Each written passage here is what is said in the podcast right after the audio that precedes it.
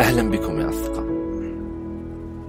بداية أنا أعتذر عن هذا الانقطاع الرهيب، يعني أنا ما أدري وش هذا البودكاست ينزل كل سنة حلقة، يعني ما أدري والله. لكن قبل ما نبدأ السلسلة وقبل ما نبدأ الحلقة هذه ونرجع كما كنا، أنا أحتاج منكم تكونون سلبيين بشكل مخيف، أحتاج تكونون ناقدين لاذعين، ترسلون، يعني أبغى الإنسان يلبس النظارة السوداء وينظر لنا بسواد. أنتم تسمعون لنا ما تنظرون لنا، لكن أنتم فاهمين الفكرة، يعني أنكم تكونوا سوداويين في استماعكم للحلقة ولكل الحلقات القادمة، لأن لن نتطور وما راح يكون، يعني ما راح يكون الموضوع أفضل إلا بهذا النقد وبهذا الرأي المخيف والمتعب نفسيا. لكن أنا أحتاج أسمعه ولا تخافون علي، أحتاج أسمع هذا النقد بشكل يعني مهم جدا. يعني أبغاك تنظر للكأس الفاضي، ما أبغاك تنظر للكأس المليان. لا الكأس طيب مليان، لا أبغاك تنظر للنص الفاضي. طيب لا أبغاك، شفت الكأس اللي فوق الفاضي هذا، أبغاك تقول ليش هذا فاضي. ما أبغاك تكون إيجابي يعني معي، ولا أبغاك تنظر للجانب المشرق، أبغاك تنظر للجانب السلبي. و يعني إذا أحد اللي هي لا تدور زلتي وأنت خابرني كفو، لا أبغاك تدور زلتي فعلا، أبغاك تبحث عن الأخطاء، أبغاك تسمع وتقول أها شفت هنا المشكلة. أنا عارف أنك بتقولها كثير في الحلقة لأن الأخطاء كثيرة، لكن أبغاك فعلا تكون إنسان ناقد. يعني لا ما أبغى الشكر والعرفان مهم أكيد، الواحد يعني بينبسط إنه يجي شكر وعرفان، لكن يهمني أسمع منك رأيك اللي أنا لن أتطور بدونه ولن أتغير ولن أتحسن بدون هذا الرأي. فإذا أرسلت لي هذه الرسالة اللي يعطيك العافية شكرا الله يعافيك ولستة كاملة تركت سويت كذا وخطأ كذا وسوى كذا كذا كذا كذا كذا كذا، هنا أنا أقول شكرا لك كثيرا، أنا مبسوط لأنك أنت شاركتني بهذا الرأي، حتى وإن كان متعب، حتى وإن كان لاذع، حتى وإن كان ناقد، لكن لن أتغير ولن أتطور ولن أنتقل من ألف، من نقطة ألف إلى باء إلى تاء حتى بقية حروف الهجاء بدون هذا الرأي. يعني الرأي اللاذع اللي مهما كان وترسل لي وتقول لي أسامة أنت جالس تبربر، أسامة أنت جالس تقاطع، أسامة أنت جالس تكح، أسامة صوت يا أخي في مشكلة، بالنهاية أنا ماني بإعلامي وأنا بمهندس صوت، يعني أنا شخص عنده محتوى حاب يشارك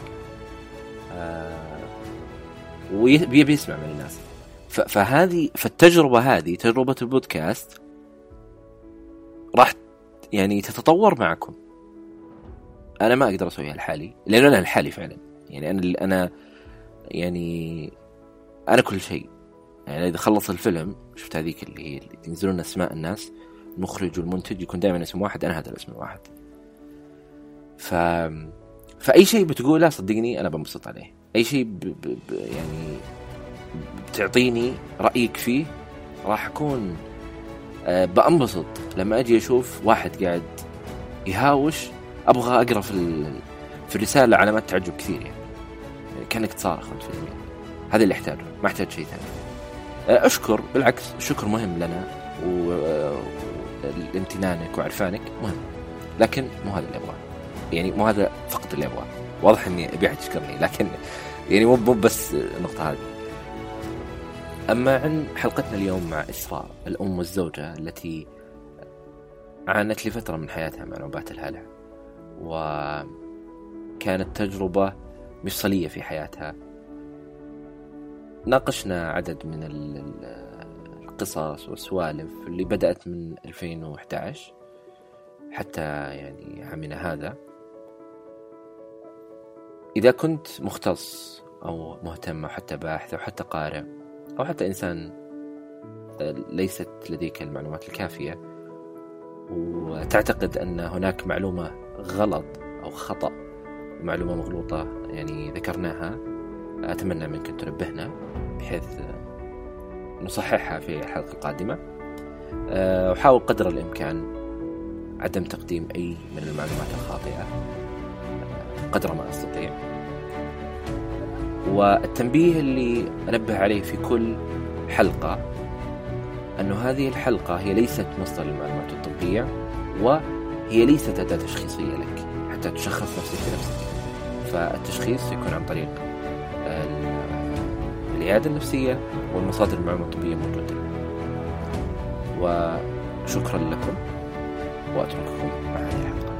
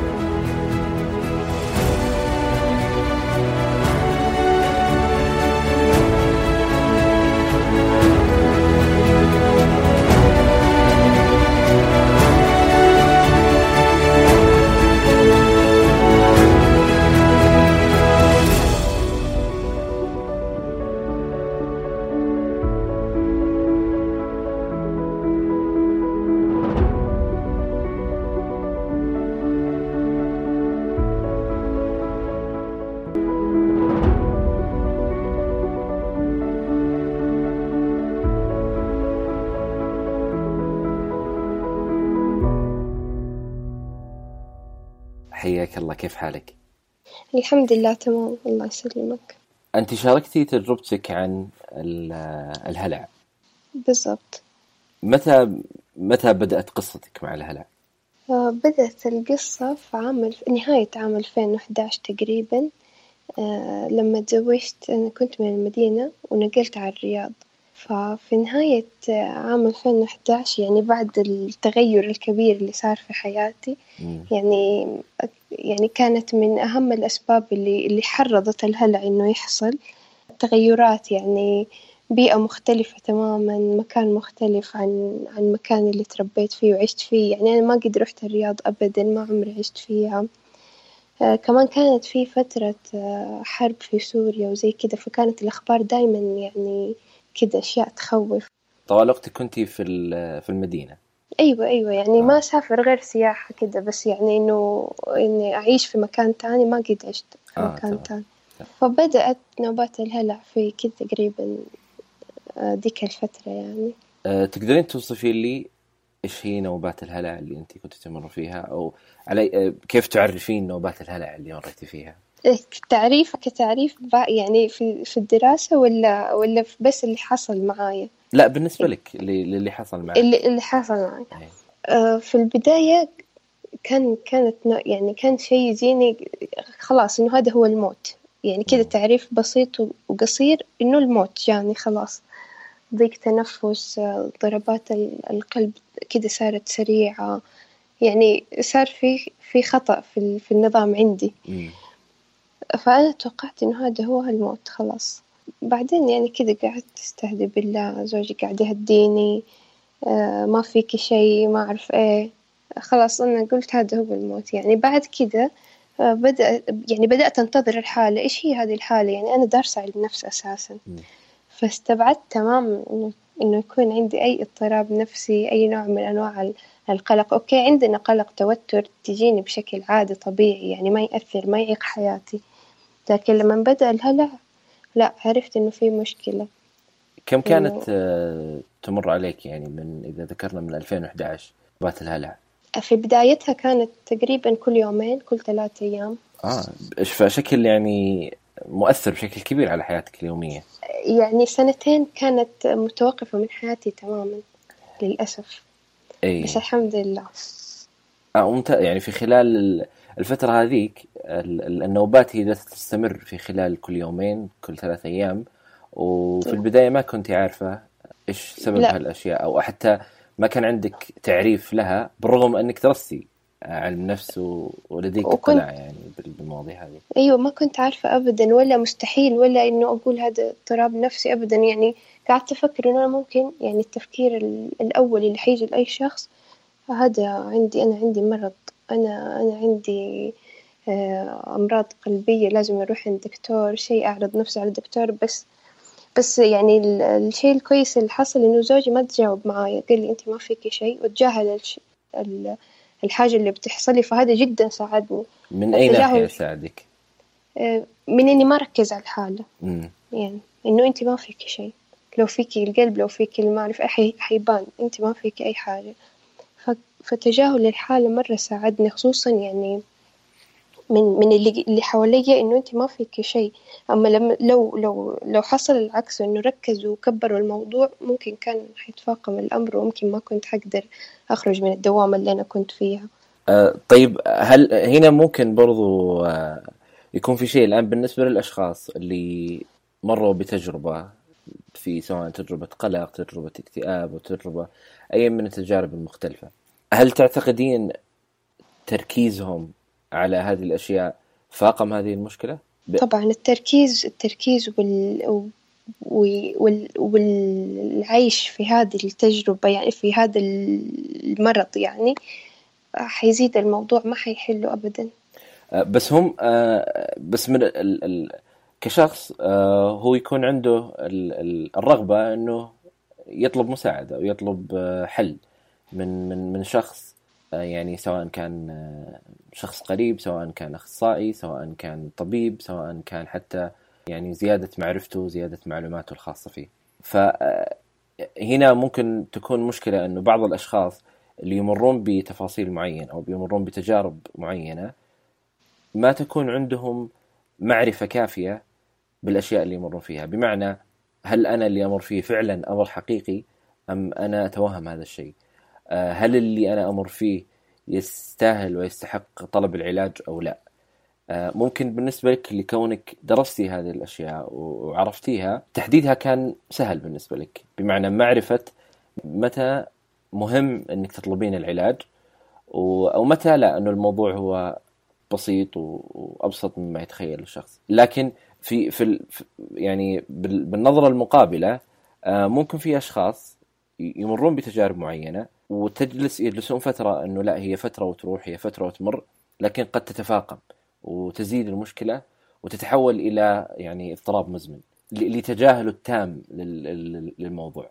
لكن أنت مثل ما ذكرتي أنه في البداية بحكم معرفتك بهذا الشيء وبحكم دراستك وقراءتك قررتي أنه لا، أنا أعرف أتعامل مع هذا الشيء بطريقة مناسبة.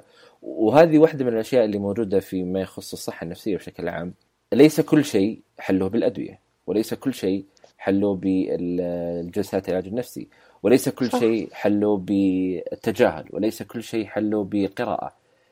كل شيء يختلف، وكل شخص يعني لديه تجربته الخاصة. هذا لا يعني هذا لا يعني عدم طلبك للعلاج أنه ما أنت ما مريتي بشيء، لا، أنت مريتي بهذا الشيء وعرفتي كيف تتعاملي مع هذا الشيء بطريقتك الخاصة وبمعرفتك. طبعا أنت خلال الفترة هذيك في تجاهلك للحالة اللي أنت مريتي فيها ما زرتي أي طبيب، أنا أتكلم حتى كطبيب قلب أو طبيب أعصاب أو أيا كان، أنك تأخذين رأيه في شيء، ليست عيادة نفسية يعني. إلا زرت أخصائية نفسية، أنا زرتها عشان تأكد لي أنك أنت مصابة بالهلع. أنا أبغى حد يعطيني المعلومة، ما أبغى أعطيها لنفسي، ما أبغى أشخص لنفسي. ممتاز. متى زرتيه؟ بعد كم من بداية النوبات؟ تقريبا بعد 3 أسابيع، لأنها صارت تيجي بشكل شديد وماني عارفة أسيطر عليها.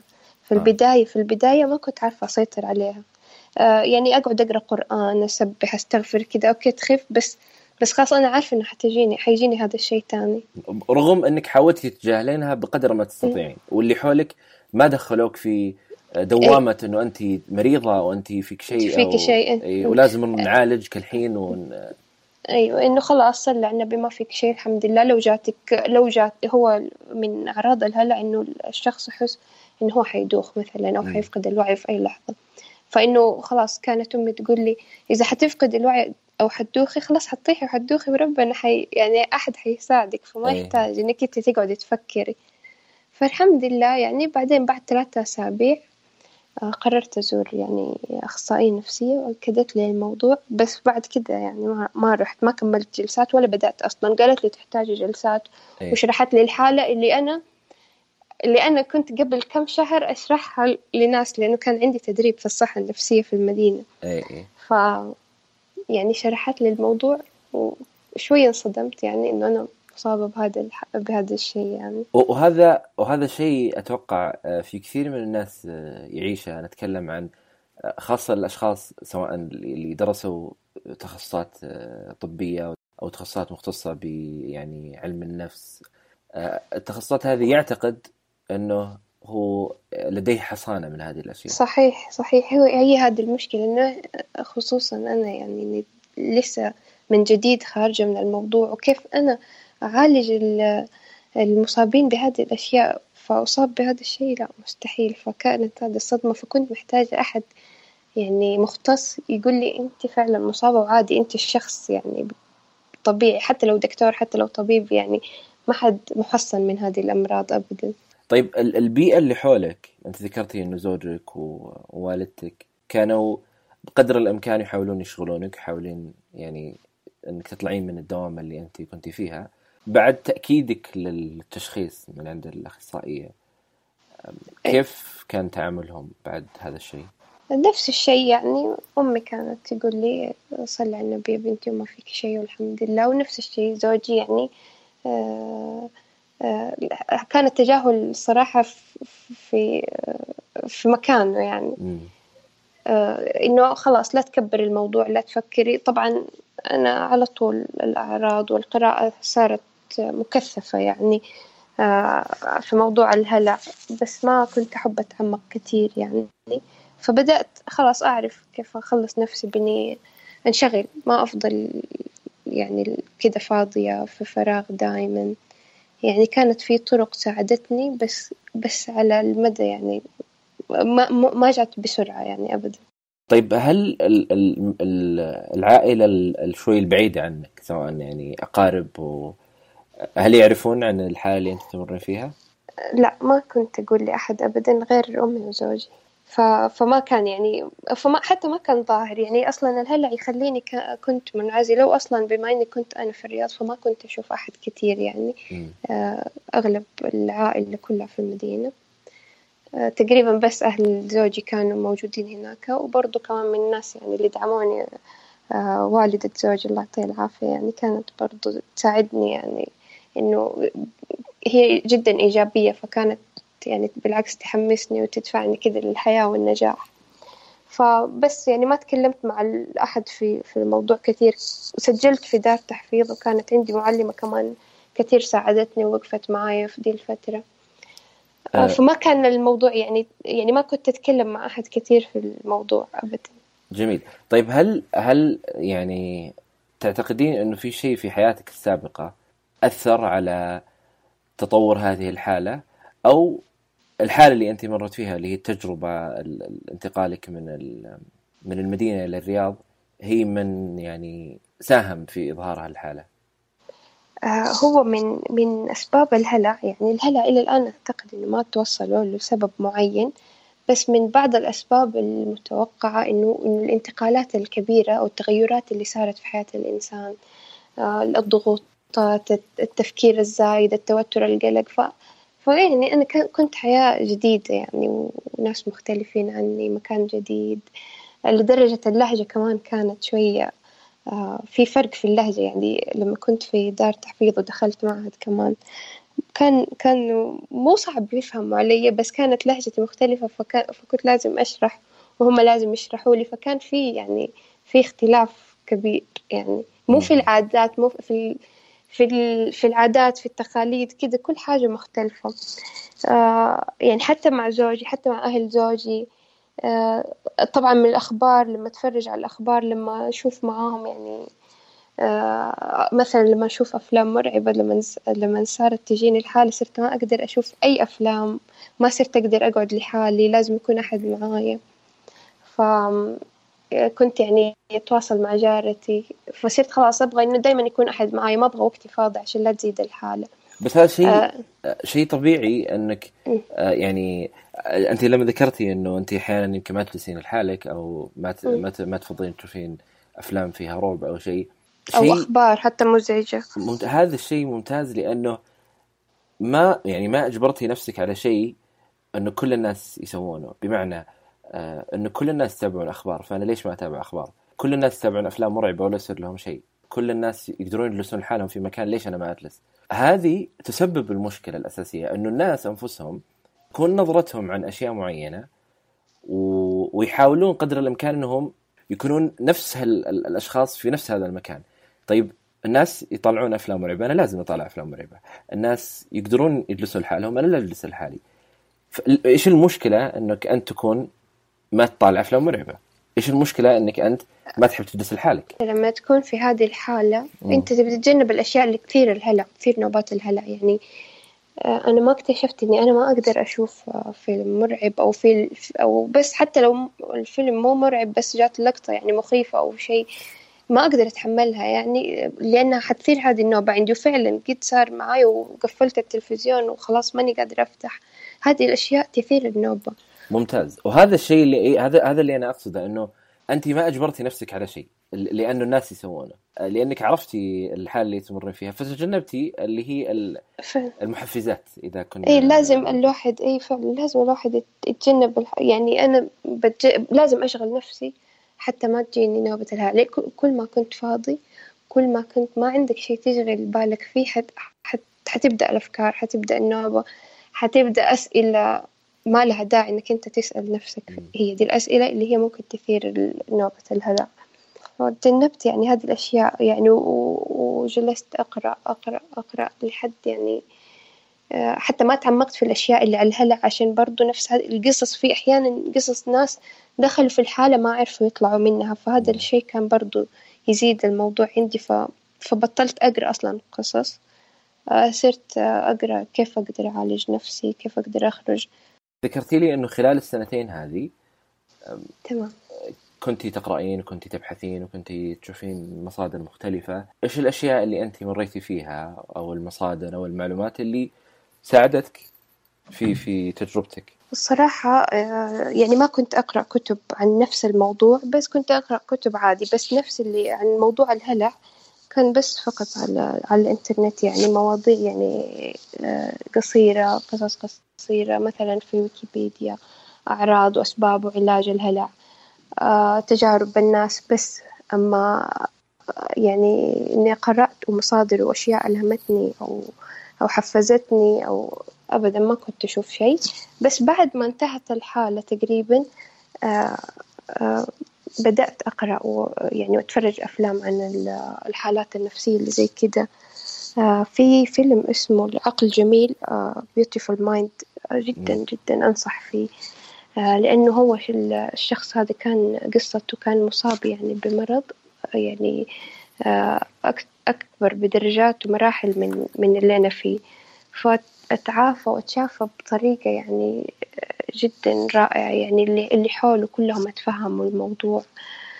البيئة كتير ساعدته، فجدا هذا الفيلم كان يعني من أفضل الأفلام. وفي كتاب برضو بعد ما يعني خفت حالة الهلع عندي قرأته، هو العقل فوق العاطفة، كمان جدا رائع، اللي هو طبعا عقل جميل هو قصته حقيقية. أيوة قصة حقيقية، البروفيسور في الرياضيات اللي أخذ حصل على جائزة نوبل في الاقتصاد، وكان مصاب بمرض الفصام. خلال بحثك عن العلاج وبحثك عن المصادر أو الطرق المناسبة نشرتي رواية.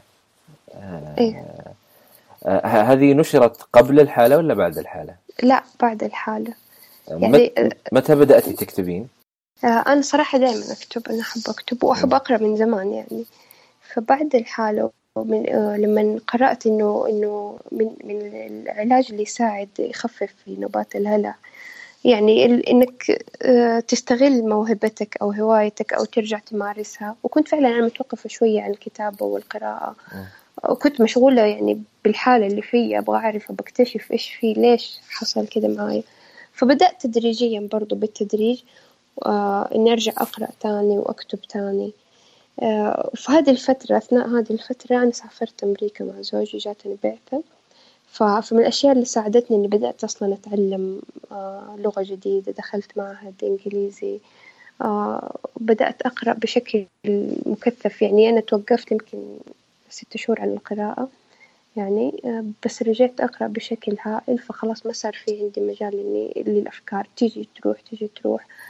بدأت أكتب، يعني تعرف لما تقرأ كثير الكتابة أنا أحسها هي وليدة القراءة. فبدأت أكتب. أنا كنت أكتب أشياء كده، خواطر، أشياء بسيطة يعني، قد نشرت في مجلات وجرايد، بس ما كنت أحسب، ما كنت أعتقد أن أنا حنشر كتاب يعني. متى بدأتي تكتبينها الرواية؟ في لما رحت أمريكا وقلت خليني أستغل يعني أنا أحب الكتابة، ليش ما أشغل وقتي بالكتابة يعني، أكتب قصة، أكتب يوميات. فبدأت الكتاب على شكل غير معروف يعني، بدأته كيوميات، بعدين حولته على قصة، بعدين صار رواية. ممتاز. بمعنى هل لو قلنا أن تجربتك مع الهلع ساهمت بطريقة أو بأخرى في زيادة هذا الإبداع، سواء من الكتابة أو من القراءة أو حتى الهواية الثانية، بمعنى صار تركيزك على نفسك ومعرفتك لذاتك أكثر من قبل؟ جدا جدا ساعدتني نوبة الهلع. يعني هي صح 2 سنين، وسنتين كثيرة من حياة الإنسان إنها تتوقف، أو إنه يفضل في دوامه هو مو عارف كيف متى يخرج منها. فقررت إن أنا أركز على نفسي، أركز على الأشياء الكويسة فيها، نقاط القوة اللي عندي وأستغلها. إنه ليش في أمريكا جدا يعني، الحمد لله إنه ربنا سخر لي يعني أصدقاء، وزوجي كثير وقف معايا وساعدني وانبسط يعني لما كنت أشوف انبهاره بيا كيف. فكان هذا مرة محفز لي إن أنا خلاص يعني. وهناك في أمريكا يعني الحالة زادت، ليش يعني؟ تعرف وحشة الغربة كيف، خصوصا يعني هذا عالم تاني هناك كمان يعني. فالحمد لله يعني فعلا الهلع يعني ساعدني على حاجات مرة كثير. والبيئة يعني لاحظت من كلامك، حتى من بداية وصولك مثلا للرياض أو حتى انتقالك للدراسة هناك، البيئة مهما كان تؤثر بشكل كبير جدا في تجربتك وحياتك الخاصة والبعيدة، لأنه التجارب اللي أنت تمرين فيها، سواء تجاربك مع الهلع، تجاربك مع التفاصيل هذه، البيئة نفسها هي تزيد الحالة سوءا أو تقلل الحالة سوءا. وهذا اللي صار من حولك، من زوجك ومن أصدقائكم القريبين منك. طيب، واحدة من الأشياء اللي تعتقدين أنها ساهمت في تخفيف يعني تجربتك مع الهلع وتخفيف الشيء اللي أنت مريتي فيه، كيف يتواصلون معك الناس وكيف ينظرون لك بهذا الشيء؟ أنت خاصة طبعا الهلع أنت كنت تمرين فيه، ممكن قد تكونين في البيت، ما هو شيء الناس يشوفون أنه أنت فعلا مريتي بهذه النوبة، لكن هل من الناس أنفسهم ونظرتهم لك وتجربتهم ويعني وتفاعلهم معك أثر على تجربتك مع الهلع سواء سلبا أو إيجابا؟ نادر ما قد حصل يعني موقف، بس يعني أحيانا قد جاتني الحالة وأنا يعني وأنا ماني في البيت يعني، ما كنت لحالة، أحيانا أكون برا البيت فيبدأ على شكلي يبان إنه أنا في حاجة يعني. فمثلا لو كنت عند صاحبتي تقولي فيكي شيء، أنت كويسة يعني، بس ما في شيء أثر يعني، ما في شيء كبير يذكر إنه حصل لي يعني. يعني البيئة ما كانت، الناس يعني ما كان ظاهر لهم، يمكن لأني كنت مدركة حالتي وأعرف شوية يعني أخفف منها. صح تزيد نبضات القلب والتنفس وزي السرعة في التنفس، بس خلاص يعني أحاول أهدي نفسي. بس ممكن يعني الناس اللي ما يعرفوا الحالة وما مروا فيها ممكن يعني حيتفاقم الموضوع. يعني كانت معايا واحدة يعني في المعهد وجاتها الحالة، هي من جنسية تانية يعني، وجات هالحالة والناس يعني بدأوا يعني يرشوا عليها موية وينادوا ويلا نتصل على الإسعاف، فزادت الحالة. بعد ما عدت يعني عدى وقت وشفتها مرة تانية قلت لها أنت ما كان فيك شيء، وهذه يعني بس هي نوبة هلع، وشرحت لها الأعراض وتكلمت معاها. فيعني في ناس ما تكون مدركة إيش بيصير فيها، فما يعرفوا يتصرفوا ويهدوا نفسهم من الداخل. هذا الشيء جدا تعلمته، إنك أنت بنفسك تهدي نفسك وتطرد الأفكار، لأنك كل ما فكرت وكل ما خفت حيزيد الموضوع، ما حيخف أبدا. وهذه الأشياء اللي هي يعني هذه أحد الأدوات اللي ممكن يقدمها الأخصائي النفسي للشخص في طريقة كيف يتعامل مع أفكاره، كيف يتعامل مع يعني مشاعره، كيف، لأنه مثل ما ذكرتي إنه في أشياء يعني الهلع هو ما هو شيء أنت تأخذين له حبة ويختفي. صحيح. ولا هو شيء بعدد معين من الجلسات راح ينتهي تماما. صحيح. لكن في هذه الوسائل اللي يقدمها الأخصائي النفسي في كيف تتعامل مع أفكارك، كيف تتحكم في مشاعرك، كيف تتحكم في إذا مريت بهذه الحالة. وأيضا الشخص ممكن نفسه يعني يبحث عن مصادر ويقرأ ويبحر حتى بدون ما يرجع يلجأ إلى الأخصائي النفسي. مهما دخل الأخصائي النفسي في هذه الحالة، خصوصا نوبات القلق أو الهلع، ما حي يعني إذا أنا ما عندي إصرار على أعالج نفسي وأهدي نفسي، ما حد حيقدر. يعني هذا اللي آمنت بيه وهذا اللي تعلمته. إذا أنا ما هديت نفسي، أنا ما طردت الأفكار وتجاهلتها، يعني المفتاح بيد. عرفت كيف؟ لأنهم الشيء هذا هو إحنا ما هو الهدف إنه بالنهاية إنه كل شخص يمر بأدنى حالة يتوجه للطبيب النفسي أو للأخصائي النفسي، ولا كل شخص يعني يمر يعني إحنا ما نبغى نقلب الحالة الطبيعية للإنسان إلى كونها تكون أي تغيير ولو كان بسيط فهو يعتبر اضطراب نفسي ويعتبر مرض نفسي ويحتاج العلاج ويحتاج. الحالات اللي الشخص ممكن يمر فيها، حالات اللي هي هو يتعامل معها بطريقته الخاصة. الأشخاص لا يوجد شخص لا يقلق، لا يوجد شخص لا يحزن، لا يوجد شخص لا يصاب ب ليس هلعا، لكن يمر بحالات قد يصاب فعلا بهلع في مرة في حياته. صحيح. فإذا ما كان عنده القدرة والمعرفة في أنه يتعامل مع هذا الموضوع، هنا تكون المشكلة. المصابين بالهلع، أولا كلامك بالنسبة لأنه الناس اللي مصابين بالهلع أصلا ما يكونوا عارفين هم إيش، ويكونوا جاهلين بهذا الشيء. ونسبة كبيرة من الشباب والبنات اكتشفت إنهم يمروا بهذه الحالة وهم ما هم عارفين، هم على طول يعتقدوا أنا عندي مرض عضوي يعني. فغالباً أكثر الناس اللي أعرفهم واللي يعني اشتكوا لي حالاتهم إنه على طول راحوا طبيب أمراض يعني مخ وأعصاب قلب زي كده عشان يتأكدوا هم إيش فيهم. يعني ما حد قد يفكر إنه يروح عند أخصائي نفسي. أي. لأن لجهلهم بالموضوع يعني ما في ناس كتير نسبة كبيرة جدا يعني. أنا ما تفاجأت صراحة يعني بهذه النسبة الكبيرة إنهم ما هم عارفين. بس أهم شيء الواحد يعني بعد ما يطمن على نفسه إنه ما في شيء الحمد لله، لا قلب ولا من الأمراض هذه الباطنية يعني العضوية قصدي، يبدأ يسأل نفسه لازم أعرض نفسي على طبيب نفسي؟ ما هو عيب أبدا أسأل الأخصائي النفسي عادي.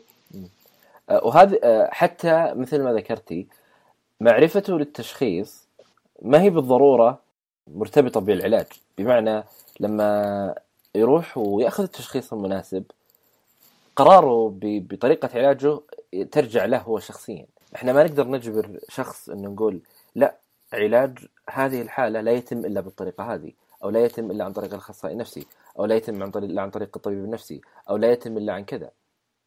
صحيح. في نهاية الموضوع حيعتمد على الشخص كل يعني 90%. يعني الأخصائي النفسي هو إيش وظيفته؟ هو يجي شخص الحالة، يقابل الشخص، يعني يعطي إنتاج ويعطي الحل ويعطي الأدوات. والأدوات أنا أشوفها وأنا مؤمنة فيها إن هي بيدك خلاص. هو الطبيب دلك على الطريق، الأخصائي دلك على الطريق، وإنت كمل الباقي. الباقي كله عندك. صحيح. لذلك طبعا واحدة من الأشياء اللي ذكرتيها إنه التشخيص غالبا تشخيص يعني الحالات أو الاضطرابات تبدأ بداية من عند الطبيب، بعدها الطبيب ممكن يحول للأخصائي النفسي. الأخصائي النفسي إذا كان يحمل ماجستير في اللي هو الكلينيكال سايكولوجي أو علم النفس العيادي، أي أو ولديه يعني تدريبه وخبرته في التشخيص، يساهم في بعض التفاصيل الخاصة بالمريض.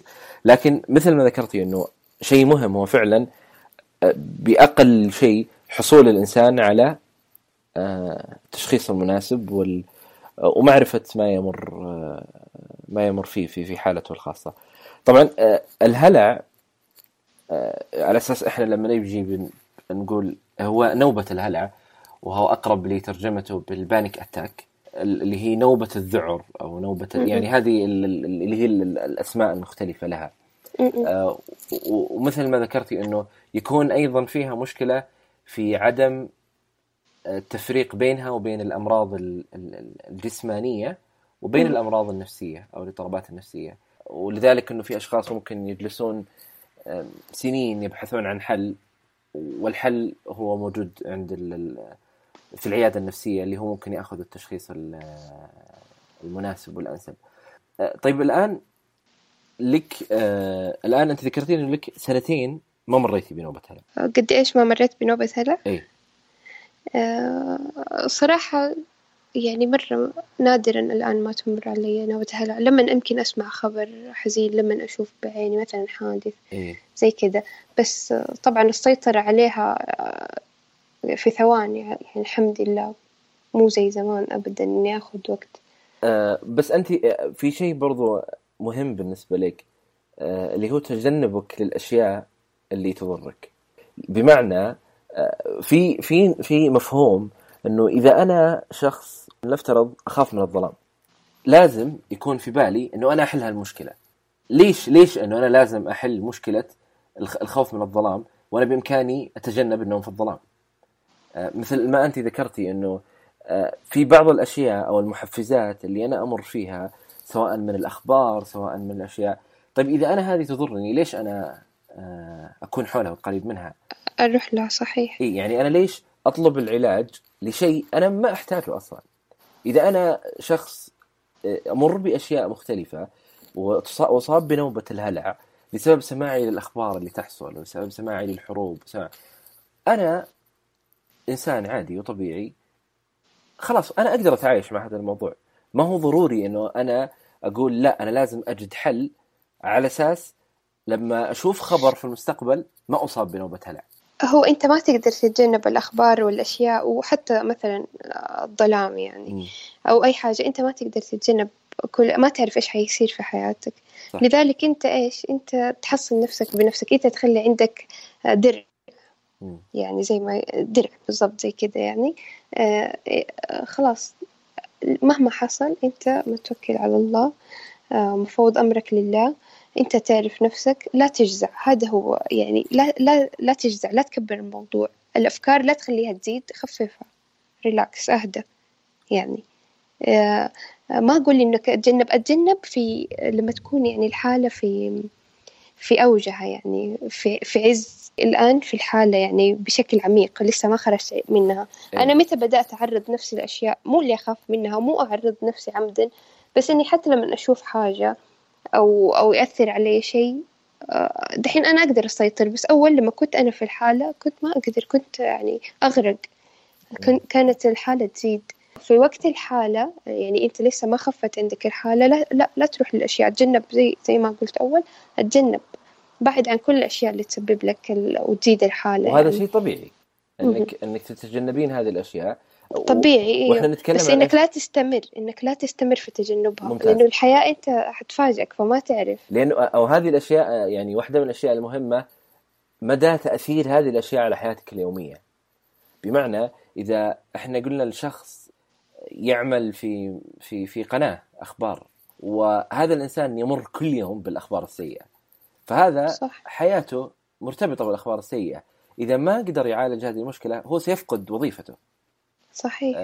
حياته مرتبطة بهذا الشيء، فما نقدر نقول له لا يا تجنب هذا الشيء، صح، هذا الشيء وخلاص واجلس في البيت ولا تروح. لكن في المقابل شخص مختلف تماما، هو شخص يعني في حياته ويومه ويعني وحياته الخاصة بإمكانه يتجنب هذه الأخبار، وما هو ولما يتجنبها أن ما نجي نقول له تجنبك هذا هو اضطراب ومرض لازم تتعالج. هو قرر هذا الشيء. أهم شيء أنه مو جالس يأثر على حياته بشكل كامل وبشكل أساسي يعني، ويختلف هالحالات. طيب الآن طبعا أنت عندك ابنك، كان هو طبعا ولادته كانت بعد ما مريتي بتجربتك، صحيح؟ كنت خلاص تقريبا، لا الحمد لله كنت تجاوزت مرحلة كبيرة يعني من التشافي. لما أصدرت الكتاب، لما انتهيت من الرواية، كنت جبت ولدي الأول. طيب أنت هو اسمه كينان، صح؟ صح، صحيح. الآن كأم يعني أنت مريتي طبعا بالتجربة قبل ما تصبحين يعني أم، يمكن بداية زواجك كما ذكرتي. هل تمرين بحالة أنه ممكن أنا أصاب بنوبة الهلع وابني معي؟ أيوة، كنت أخاف على ولدي مرة، وقد جاتني الحالة وأنا مع أولادي. أنا عندي دحين طفل تاني جديد يعني، ما شاء الله، كنان ومجيد، الله يخليهم لك. الله يسلمك يا رب. فأنا كأم يعني مسؤوليتي صارت أكبر، صحيح، وعائلتي بتكبر، فلازم أنا يعني أنا إيش أبغى أعطي لأولادي، فحريصة جدا. وتجيني نوبات هلع يعني، قريب جاتني يعني قبل فترة يعني، حتى في مرحلة الحمل والولادة تجيني النوبات، لازم بس لازم أعرف كيف أتعامل معاها، لأنه الآن أنا مو لحالي. من أسباب أحيانا نوبة الهلع المسؤولية، والمسؤولية الكبيرة اللي يعني الأشخاص يتعرضوا لها، فإنه يكون عندي أطفال وأكون أنا مسؤولة عنهم، عن تربيتهم، عن رعايتهم، وهذا مرة شيء مو سهل. فأحيانا يعني خوفي من هذه المسؤولية اللي ما هي سهلة أبدا بيسبب لي نوبة هلع، بس يعني الحمد لله بسيطر عليها. أحيانا أقول عشاني أكيد، وبعدين عشان أولادي طبعا. وهذا الشيء المهم، أنه حياتك فعليا لم تتوقف على نوبة الهلع يعني بحد ذاتها، فتزوجتي ويعني ولديك طفلين وعندك رواية وحياتك مستمرة. الهلع مهما كان هو جزء، يمكن قد يكون جزء منك، لكن يعني لا يعرفك. وهذا الشيء المهم، أنه لما الشخص يمر بتجربة، هذه التجربة لا تعرفني من أنا لا يعرفني أني مصاب بالقلق أو مصاب بالاكتئاب أو مصاب بالفصام. أنا شخص مختلف عن ما أمر فيه، عن تجربتي الخاصة. صح أنه هو جزء مني، لكن مهما صار لا يعرف، أنا لا أعرف بهذا الشيء يعني بهذا الشيء. صراحة نوبة الهلع يعني بعد ما جاتني وأعاقت حياتي 2.5 سنة بالتحديد يعني، علمتني حاجات كثير، وبسببها الناس صارت تعرفني، صارت تعرف قصتي. كمان في حاجة ساعدتني أنا بعد ما مريت بدي الحالة وساعدت نفسي. لما كنت في أمريكا كان في طبيب نفسي جدا جدا مشهور، فتح للمبتعثين استشارات، فاستشرته، وكانت قد جايتني النوبة بشكل جدا قوي يعني وما قدرت أخرج منها. فاستشرته برسالة مختصرة يعني، فكانت رسالة تتوجه لأقرب أخصائي نفسي. فهذه كانت المفصل يعني، يا أنا استسلم للجنون، يا أنا خلاص أنا كنت يعني كده يعني على شفا حفرة يعني، إن أنا خلاص أنا إنسانة ماني كويسة وفي شيء، ولازم أروح أتعالج، أو إنه لا أنا حقوم من بكرة وأبدأ حياة جديدة. ومن بعدها فعلا بدأت تتغير حياتي، نظام حياتي، بدأت أسوي رياضة، بدأت أساعد الناس كيف يخرجوا ويتجاوزوا الهلع. ففتحت حساب اسمه لنفسك بس هو متوقف الآن. ساعات كثير ناس، يعني أنا ما كنت أعتقد ولا عمري كنت أتخيل أني أنا أتكلم مع ناس. تقريبا 600 شخص تابعوني على سناب شات، وكانت أسئلة واستشارات تيجي بشكل مو طبيعي. كنت متفاجئة من الكم الهائل اللي ما كانوا عارفين إيش هي هذه الحالة. هذا الشيء ساعدني جدا. فنوبة الهلع ما بعد ما كانت عائق سنتين عوضتني كثير. يعني كانت يعني فتحت لي باب النجاح يعني بشكل ما شاء الله تبارك الله. فمو كل شيء يعني مو كويس في حياتنا يصير إنه هو سيء ولا خلاص، لا بالعكس، ما تعرف إنه بعده إيش حيصير. يعني هذا هو عوض الله الجميل اللي حيصير لك يعني. فالحمد لله بالعكس كانت قصة وتجربة، لأني جاهدت وأصريت إني ما أوقف عندها.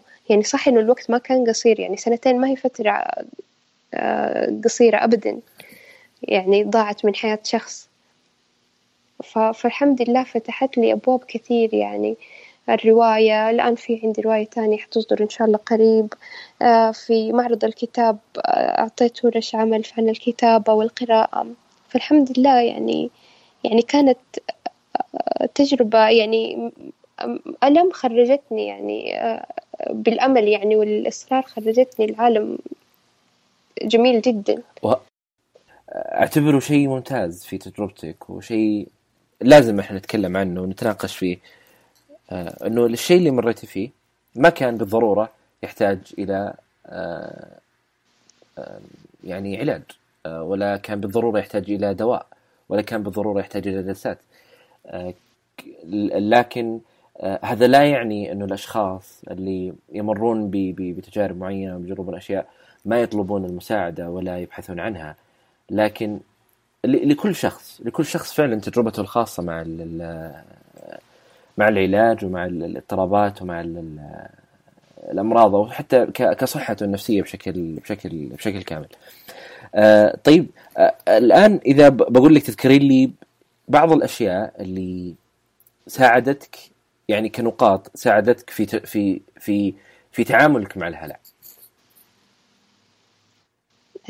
من أهم الأشياء اللي ساعدتني تقريبا قلتها التجاهل. جاهلت الفكرة تماما خلاص. بعد طبعا القراءة، يعني أنت لما أول شيء تقرأ عن الموضوع أنت خلاص عرفت إيش عندك.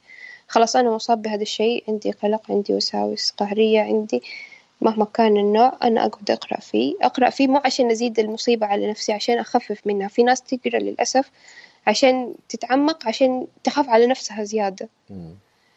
لا، أنت تقرأ عشان تخفف على نفسك، عشان أنت تصير مدرك إيش فيك وتعرف تعالج نفسك.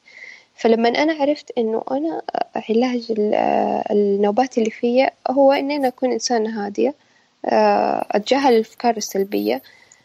لو جاتني فكرة موت أو جنون أو إن أنا حفقد عقلي، ما حتقعد مثل الإحساس بالدوار أو الموت حيفضل يعني يحوم حواليك. خلاص أنا، طب أنا لي دقيقة وأنا حاسة بدين حموت، طب ما صار لي شيء وبعدين حفضل أستنى يعني. فإنك أنت تتجاهل الفكرة وتستسخفها يعني خلاص، أو تتقبل يعني خلاص، تتقبل الموت. أوكي يعني خلاص، هذه هي سنة الحياة. فأنا لما بدأت أتقبل هذا الشيء وأتجاهل الأفكار السلبية، خلاص أوكي إحنا بشر كلنا حنموت، نعرف يعني هذه الحقيقة، نعرفها. طب خلاص أفعل شيء، أعمل يعني، لا توقف تستنى الموت، تستنى الأمراض تجيك. أنت الآن بصحتك وبعقلك وبكل قوتك وعندك وقت، خلاص أشتغل على نجاحك، أشتغل على تطوير نفسك. فهذه كانت كثير محفزة لي. تساعد الناس، التطوع كثير ساعدني. كنت في أمريكا كثير أتطوع يعني، في كثير كان عندهم يعني مجالات للتطوع يعني، فهذا الشيء مرة ساعدني. القراءة يعني، القراءة كانت يعني أنا مرة من يعني شهادتي في القراءة مجروحة، لأن أنا إنسانة تربيت وكل شيء كانت القراءة يعني جزء من يومي زي الأكل والشرب بالضبط يعني. فالقراءة يعني ساعدتني جدا. ولما بدأت نوبة الهلع توقفت عن القراءة والكتابة تماما، بس بعد بدأت ترجع تاني. خففت عندي النوبات بشكل جدا، يعني ساعدتني بشكل عظيم. الرياضة يعني رياضة المشي، كل ما تجيني نوبة هلع أمشي في أي مكان. يعني في ناس يقولوا أنا ما عندي مكان أمشي فيه، الجو هنا ما يسمح لنا، عادي أمشي في البيت، دور في البيت مو مشكلة. بس أنا بذكر لك يعني بما أنك ذكرتي المشي، بس عشان المعذرة على مقاطعتك، الآن إحنا عندنا بالسعودية مبادرة اللي هي المول الصحي. المبادرة هذه أطلقتها وزارة الصحة، وفكرتها تؤهل المولات. فعلا شفت أن هذا الشيء صار يعني في أغلب المولات، وصار أصلا صار ما شاء الله تبارك الله في كثير أماكن تقدر تمشي فيها، فما عذر يعني. الناس اللي ما عندها مساحة في بيتها ببساطة يقدروا يروحوا مولات، يقدروا يطلعوا. صار في ما شاء الله تبارك الله أماكن كثير يعني. فالرياضة مرة كانت، السباحة، رياضة التأمل، اليوغا جدا جدا. دحين أنا عندي جلسة يوغا مع ولدي الكبير يعني كينان، لازم يعني كل ما يزعل ويغضب حتى في حالة الغضب يعني، فلازم نجلس نسوي يوغا 3 دقائق 4 دقائق، لها أثر عظيم بصراحة. زي ما قلت يعني الهوايات اللي أنت تحبها، في ناس كثير تقول أنا ما عندي هواية، أشياء كنت تسويها من زمان ترجع لها. تشوف نفسك أنت إيش تحب، أي شيء يشعرك بالسعادة ويخرجك من الجو اللي أنت فيه. يعني هذه الأشياء كثير ساعدتني. في نقطة مهمة اللي ذكرتيها كذا مرة، يعني في لما نتكلم عن التجارب النفسية والاضطرابات النفسية وحتى التجارب اللي يمر فيها الشخص، كوننا نضعها بشكل كامل في جزء بيولوجي أو كيميائي أو جسماني، أعتقد أنه أمر صعب يعني الجزم فيه. بمعنى أنه أنا أشوف الشخص اللي أمامي اللي مصاب بهلع ومصاب أنه فقط عنده خلل كيميائي فأنا أعالجه بالأدوية، أو حتى بالشخص المقابل أنه أنا ما أؤمن أبدا بالاضطرابات النفسية ولا أؤمن أبدا بالأدوية ولا أؤمن بشيء. لا، هي في المنتصف يعني بشكل موجود، ولا تزال الأبحاث تقام، ولا تزال الدراسات موجودة، ولا تزال يعني لا يزال العلم بحر، ولا أعتقد أنه سينتهي هذا البحر أبدا. فتجاربك الخاصة، تجربتك مع الرياضة، تجربتك مع الكتابة، تجربتك مع الكتابة، هي تجربة ولا تعني هذه الأشياء أني أنا لو شافني الأخصائي وقال لي أنت تحتاجي، يعني أنا أقدر، أنا أعرف أقدر أنا إيش حاجتي أو مدى تقبلي أني أنا ما أخذ الدواء. بس في ناس لا، أنت معليش حياتك تحتاج أنك أنت تأخذ أدوية، يعني مو شرط أنك أنت بس تفضل على علاج الطريق والأسلوب اللي أنت مشيت فيها. لا، أنا جات مرات يعني حالات جدا انتكست الحالة عندي وأنا في عز يعني شغلي وطريقة التشافي هذه اللي أنا كنت بمارسها، جاتني انتكاسات يعني. بس أصريت على نفسي وشفت إن أنا لسه إن عندي مسؤولية، وأنا أم، وأنا زوجة، وأنا إيش أبغى أكون. بس مو كل الناس تقدر، ومو سهل ترى إنه أنت يعني تسيطر على نفسك، حيكون في ضغط كبير جدا عليك. ففي ناس عادي ما هو عيب أبدا إنك أنت تروح جلسات وإنك أنت تأخذ أدوية من أخصائي يكون يعني مشخص حالتك صح بشكل صحيح. بالعكس يعني لا تتجنب هذا الشيء أبدا، لكن أنت إذا شايف إنه أنت في مجال إنك أنت ما تحتاج أدوية فخلاص، ليش يعني؟ فعلا إنه في الأخير الأمر عائد لك أنت، وحسب قدرتك أنت تعرف نفسك. إحنا ما نشوف إنه الحل هو يا أسود يا أبيض، أو إما أدوية وجلسات أو لا، إما رياضة أو لا، إما الأشخاص. في واحدة من الأشياء المهمة حتى في تقبل العلاج، ويؤثر بشكل أساسي على الشخص نفسه في رضا، في كيف هو ينظر لهذا العلاج، كيف يعني يشوف هذا العلاج. إذا هو يرفض فكرة الأدوية كيف سيستفيد؟ إذا هو يرفض فكرة العلاج النفسي كيف سيستفيد؟ الدواء مهما كان ليس يعني دواء سحريا، وليس مو انك انت. الناس هذا هو للاسف اعتقدوا ان انا خاص رحت اخصائي نفسي دخلت يعني خرجت من النار إلى الجنة، وما هو صحيح كذا الناس تعتقد. يعني ما هو إنه الحل عندك، الحل عندك أنت، أعطيني الحب، أعطيني الدواء، أعطيني وأنا خلاص أنا حخرج من هنا إلى الجنة. مو صحيح. يعني واحدة من الأشياء اللي الآن بالنسبة مثلا لنوبات الهلع اللي أنت تمرين فيها، ممكن الشخص يأخذ لها أدوية أيضا، موجود أنه صح الأدوية اللي يعني ممكن يتعايش معها الشخص. لكن السؤال المهم هنا، هل الأدوية وحدها راح تنهي هذا الشيء؟ غير يعني غير مقبول أنه هذا الشيء ينهي فقط بالأدوية.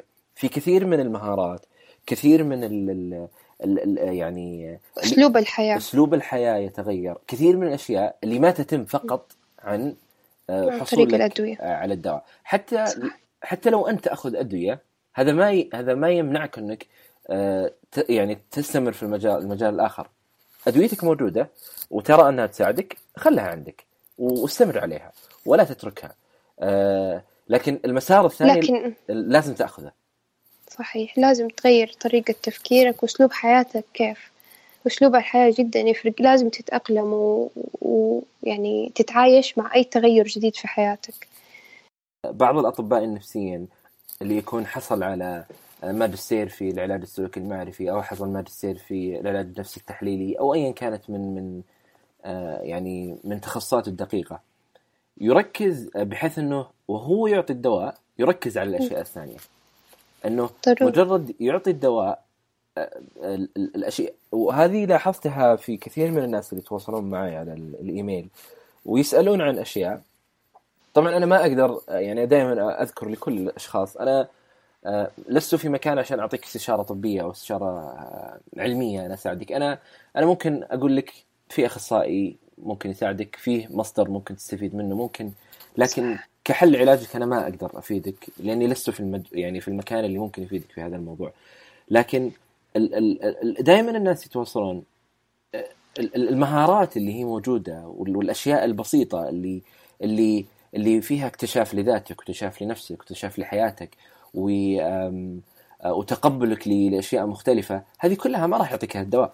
هذه الأشياء كلها الدواء ما راح يعلمك أنك لديك موهبة في الكتابة، ما راح يعلمك أنك لديك حب للقراءة. كل هذه الأشياء ما راح يعطيك إياها الدواء. فأنا لا أتعامل مع الدواء على أنه شيء سحري. صح، فيفكر أنه خلاص إذا أنا أخذت هذه الحبة خلاص حتتغير أفكاري لحالها. طبعا واحدة من الأشياء قد تكون مشكلة ممكن عندنا في السعودية، أنا لا أعلم عن خارج السعودية، قد تكون تكلفة الدواء هي أقل للأسف من تكلفة العلاج النفسي. للأسف من ناحية مادية أنا أتكلم،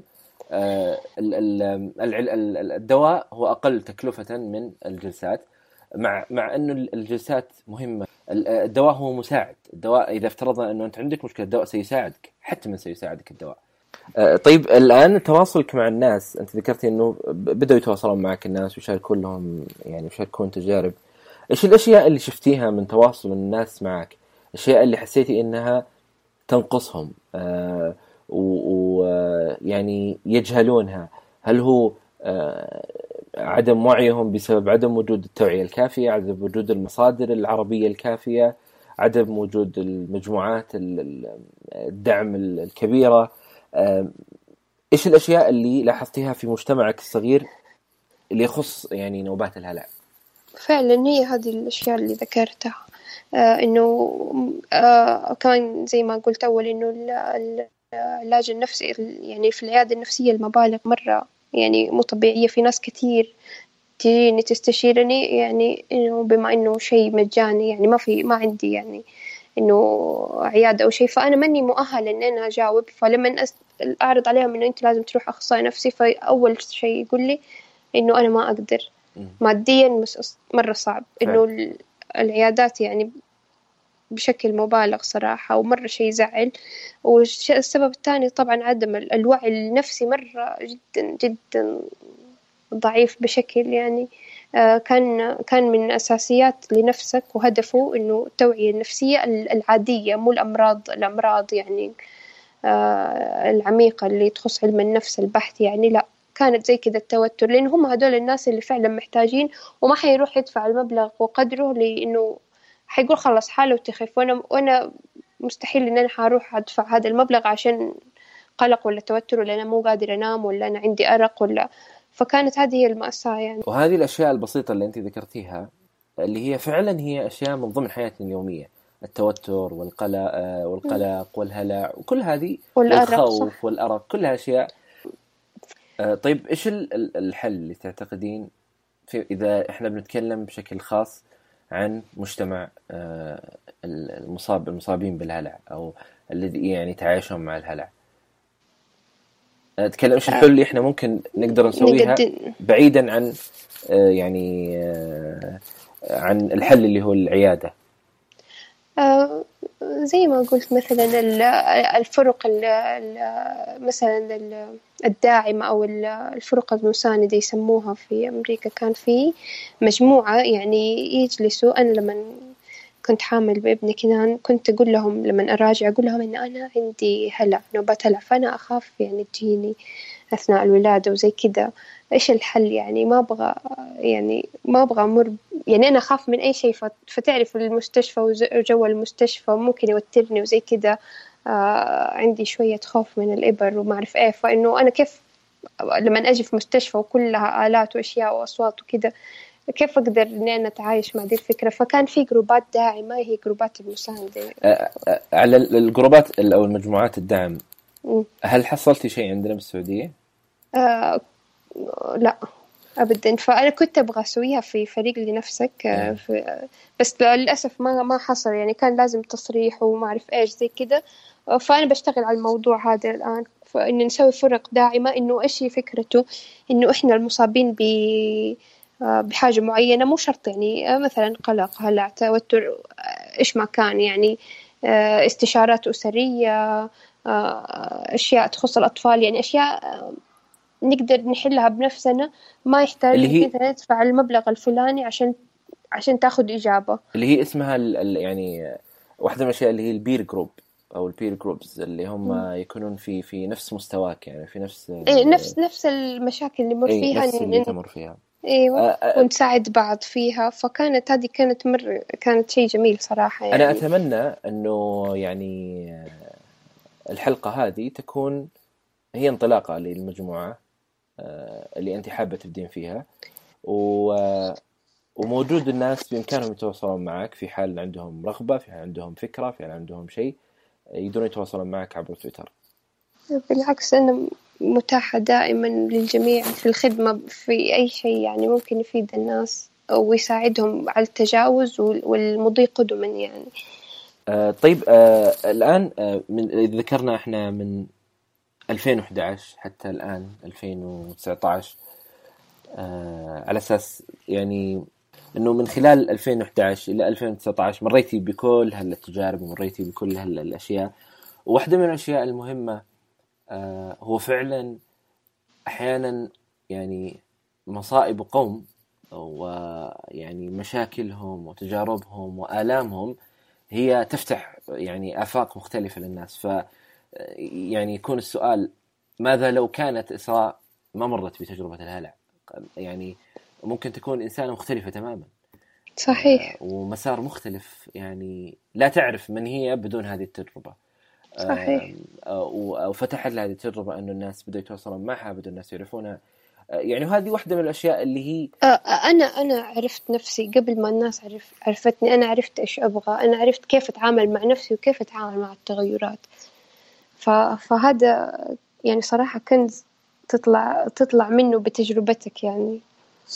فعلا يعني هذا شيء مهم جدا لتجربة خاصة، لتجربة مهمة، إنه الناس يسمعون هذه التجربة ويفهمون إنه كل شخص ممكن يمر بحالة نفسية، كل شخص ممكن يمر بحالة حتى وإن لم تكن نفسية، حتى وإن لم تكن تصنف اضطرابا نفسيا، حتى وإن لم تكن تصنف وعلاجها في العيادة النفسية. كلنا نمر بهذه الأشياء وهو من طبيعة الحياة. فالناس دائما ممكن يذكرون أنه لا ما حد يعني واحدة من الأشياء اللي ممكن قد تزود هذه المشكلة اللي هي نظرتك عن هذه الأشياء، كيف تنظر لتجربتك، كيف تنظر للهلع، كيف تنظر للقلق، كيف تنظر للتوتر، كيف تنظر لهذه الأشياء، وكيف هي تكونك أصلا بشكل أو بآخر. طيب يعني في خلاصة إيش الأشياء اللي حابة تشاركينها فيما يخص الهلع وكلامك للناس؟ يعني أول شيء شكرا لك يعني لهذه الفرصة العظيمة الرائعة، يعني صراحة اللي حتوصل لكثير ناس. أنا من الناس اللي كنت أسمع وأقرأ وأشوف ناس ناجحين وأقول أنا مستحيل، أنا بهذه الحالة وبهذا الوضع مستحيل أوصل كده. فأنا كلامي وصوتي لهدول الناس اللي الآن بيردد في نفسه أنا مستحيل أكون يوم من الأيام كده، أو أطلع في مقابلة أو في بودكاست أو على منصة أو أنشر قصتي. لا، أنت بالتحديد أنا اللي باوجه كلمتي لك. راح تقدر برغبتك، بإصرارك، بتوكلك على الله. الحياة أبدا ما هي متوقفة. لو أنت خايف، أنت مو خايف، أنت الحياة ماشية، لازم تمشي معها. أنت بالتحديد اللي بتردد في نفسك إن أنا مستحيل حكون مكانها أو حكون مكان هذا الشخص الناجح، أنت حتكون إذا أنت تبغى، وإذا أنت ما تبغى ما راح تكون، حتفضل قاعد مكانك. هو الموضوع بيدك بعد التوكل على الله فقط. نهاية الموضوع إنه الأشخاص أنفسهم هم من يعني هم من لديهم القدرة الكافية والكاملة على حياتهم وعلى التجاوز والتخطي. صح صح. طيب الناس إذا حابوا يتواصلون معك، إيش الوسائل اللي موجودة عندك؟ أي على تويتر وإنستغرام، وفي الإيميل حقي كمان. ممتاز. أنا بأضع إن شاء الله كل التفاصيل هذه في وصف الحلقة، أو ومن تكون بداية خير لأشخاص كثير مختلفين في المجتمع يتواصلون معك. وأتمنى أن هذه الحلقة هي بداية فعلية لتجربة وبداية يعني مجموعات الدعم والبير جروبس. أشكر كثيرا، وأشكر كل من استمع لنا خلال هذه الحلقة. أتمنى